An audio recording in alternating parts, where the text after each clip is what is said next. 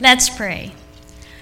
Our Father in heaven, may they hear your word and not mine. In Jesus' name I pray. Amen. Well, I have a question for you to consider. A bit of a thought experiment, if you will. And I know this is a bit unusual, but just humor me. Is it good news that there is a Father? Okay? Now, let me help you out with another question that I think will shed some light on how to approach this question. Is it good news that there is a husband? Okay. Ladies, yes, especially Mary Ritchie got it. Yes. Um, the answer to this, that question is it depends, right? It depends on what kind of father. Well, some fathers are bad news, some fathers are good news. Well, some of you might have lost your father while you're young. Some of you, your father might have left you when you were still young. And some of you might say, sometimes my father would hurt me, my mother, and my siblings. And some of you might say, I have nothing to do with my father. And sadly, all of these situations exist, and yes, these fathers are bad news. But there are also those of you who would say, I have a wonderful father. Well, today, I want to tell you that each and every one of us has a father that is very good news. So, what are the characteristics of a good father? Well, I'm not expert on this, but I will try my best. Well, I am one of those to have had the privilege and experience of to have a good father in this life. And not only that, but those of you who recall my testimony here a few months ago, I think you will know that I also have the privilege of a wonderful Heavenly Father who has been active in my life in undeniable and incredible ways. So let me share with you some of the characteristics that I th- think define a good father. And we'll go to the scripture together to take a look at how our Heavenly Father measures up. First, I think a good father loves. Love is the first and most important characteristic of a good father. You'll see in the screen, 1 John 3.16, it says, For God so loved the world that he gave his only begotten Son, that whoever believes in him should not perish, but have everlasting life. Also, 1 John 4 8 says, He who does not love does not know God, for God is love. John 3:16 tells us that God loves the world, which is to say that he loves us. And that's great news. He doesn't want any to perish, but wants every one of us to be saved. But now, we turn to consider 1 John 4 8. Notice here that this is saying about God. This is telling us something a bit different about God. And it's a critical insight into our Heavenly Father. This verse doesn't tell us what God is like. It isn't saying that God is loving or that God loves, as John 3:16. It's not defining some behavior or act of God. No, this is telling us that love is the very essence of God's being. Love is the substance substance of who he is on some level. Of course, as created beings, we do not know and will never completely understand the full nature of God. But Scripture gives us this small window to view His nature as far as we can. So, the truth that God is love defines the Father's very nature and being. As a result, I'm going to suggest to you that God is love is the foundational truth of all of Scripture, and that God's love is the force that actuates the entire story that Scripture is telling us. This topic is a sermon all by itself, so I cannot pause here and unpack this for all that is worth right now, but suffice to say, love is a key characteristic of a good father, and our Father in heaven is love at his very core. The next key characteristic of a good father is that he provides for his children. In Psalms 23, verse 1, it says, I'm sure you know this uh, very well, especially um, the chapter of Psalms 23. But Psalms 23, verse 1 says, The Lord is my shepherd, I shall not want. And in Genesis 22, verse 8, it says, And Abraham said, My son, God will provide himself the lamb for a burnt offering. So the two of them went together. These two verses refer to a couple of the many stories in the Bible that illustrate how God provided for his people. And there are a lot of stories in the Bible that uh, you might have read that God provided over and over for his people. And even now, God provides for his children. I have experienced it in my own life. And even now, to these days, He still provides. Well, the next characteristic of a good father is that he teaches, he instructs. In Matthew 9:35, it says, "Then Jesus went about all the cities and villages, teaching in their synagogues, preaching the gospel of the kingdom, and healing every sickness and every disease among the people. Mark 1, verse 22 says, And they were astonished at his teaching, for he taught them as one having authority and not as the scribes. Also, Matthew 22, 33 says, And when the multitudes heard this, they were astonished at his teachings.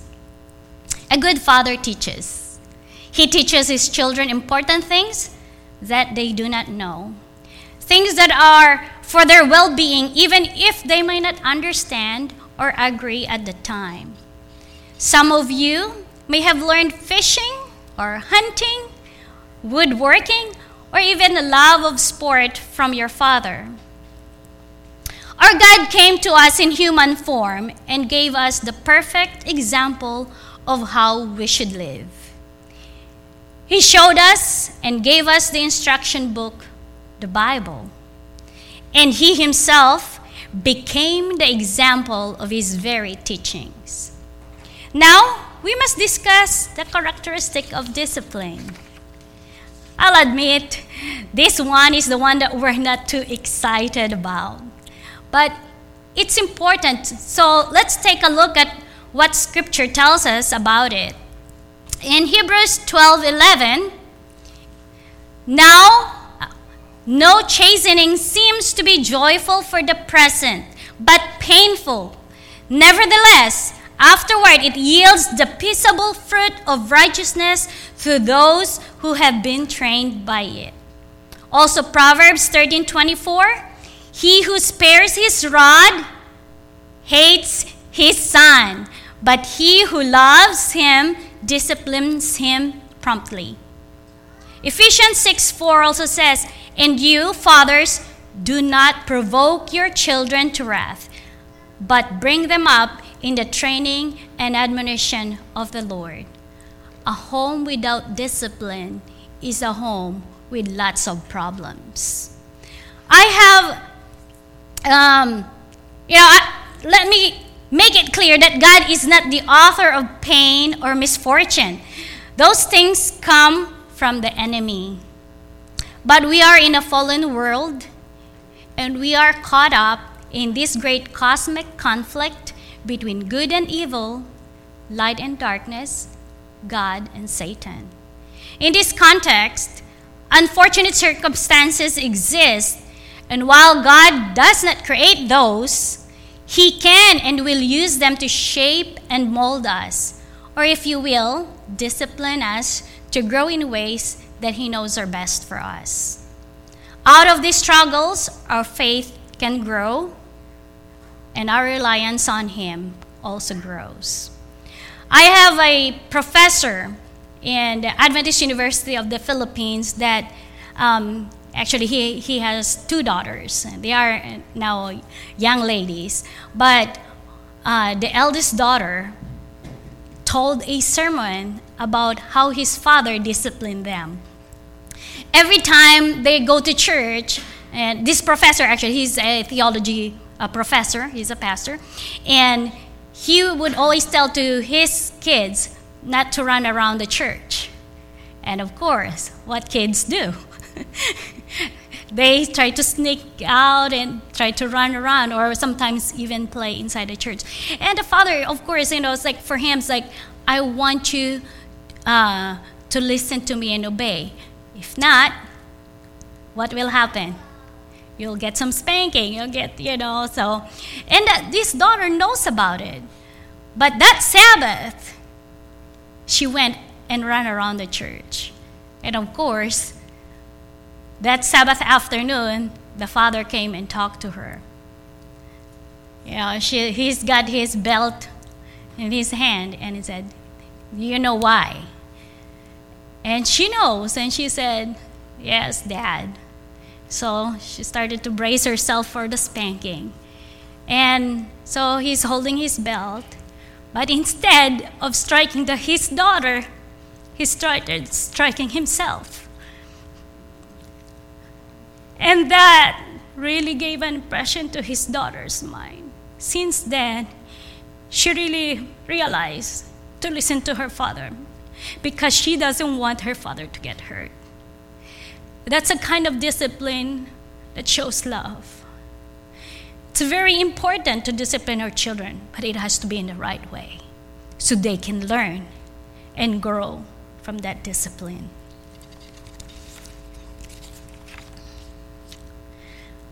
Finally, the father protects his children and saves them from danger. In short, a good father provides and does for um, provides and does for his children those things that they, being children, could not have done for themselves. At the very beginning of Scripture, Genesis chapters one and two tells us uh, tell us how about how, about how God created this world and everything in it, and it tells us that the crowning achievement of the creation was mankind, Adam and Eve. And he placed them in this world to have dominion over it and be fruitful and multiply. He declared all that to be very good. But in the very next chapter, Genesis chapter 3, the human race fell into sin. A situation that ends in death and a situation from which they, Adam and Eve, and we today as human race are unable to escape. Death comes for us all. And if you're honest and honest with yourself and every one of us, whether we believe in God or not have a sense that something about this world is just not right. Things ought not to be as they are. But here we are and we cannot get ourselves out of this. In Romans 5 8, it says, God, but God demonstrates his own love for us in this while we were still sinners, Christ died for us. Here we see that God's love was demonstrated in the concrete historic fact that Christ died for us. Rather than abandoning us to our rightful demise, he put himself in our place as our substitute. In conclusion, here we see a father who loves, cares, provides, disciplines, and saves. God is willing to do everything to help us through this mess we've gotten ourselves into. You know, our situation is very much like the challenge one who would face if you were told that the only way to save your life is to complete an Ironman race. Are you familiar with the Ironman race that held in uh, Hawaii every year? Well, it is a race consisting of 2.4 mile open water swim, a 112 mile bike ride across the Hawaiian lava desert, and also you have to run a 26 mile marathon along the coast of the Big Island. So if you had to complete that race, could you? Well, probably. With enough training and preparation, many of us might be able to do that. But now consider this scenario. You have to complete that race, but you can't walk, you can't run, you can't swim, and you can't even speak. Now, what are you going to do?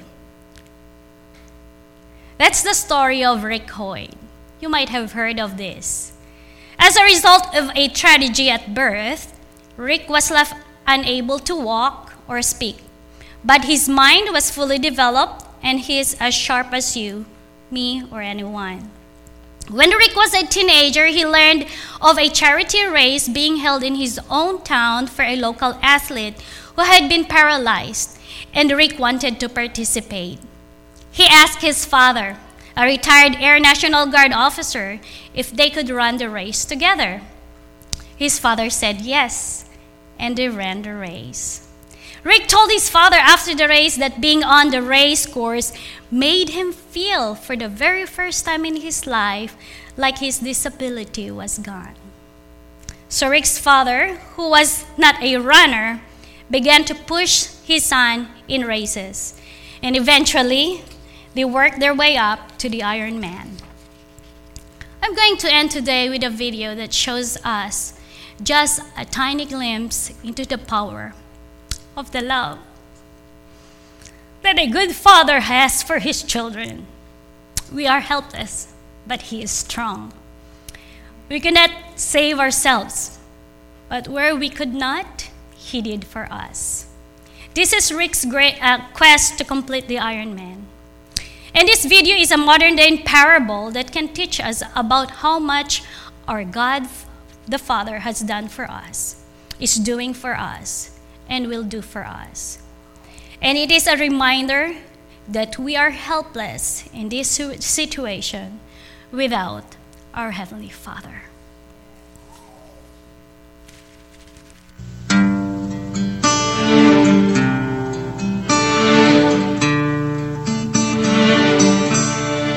Who taught the sun where to stand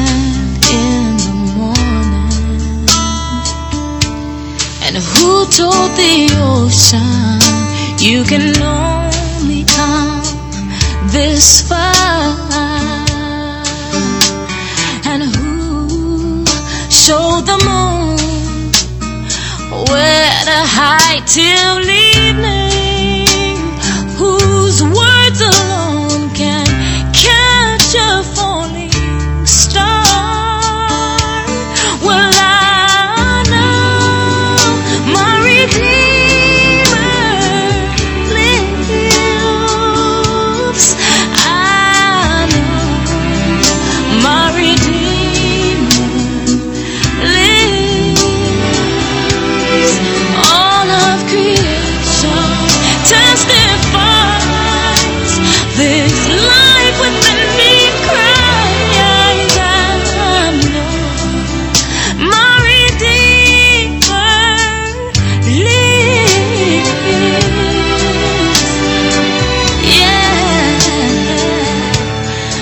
Very same God that spins things in orbit.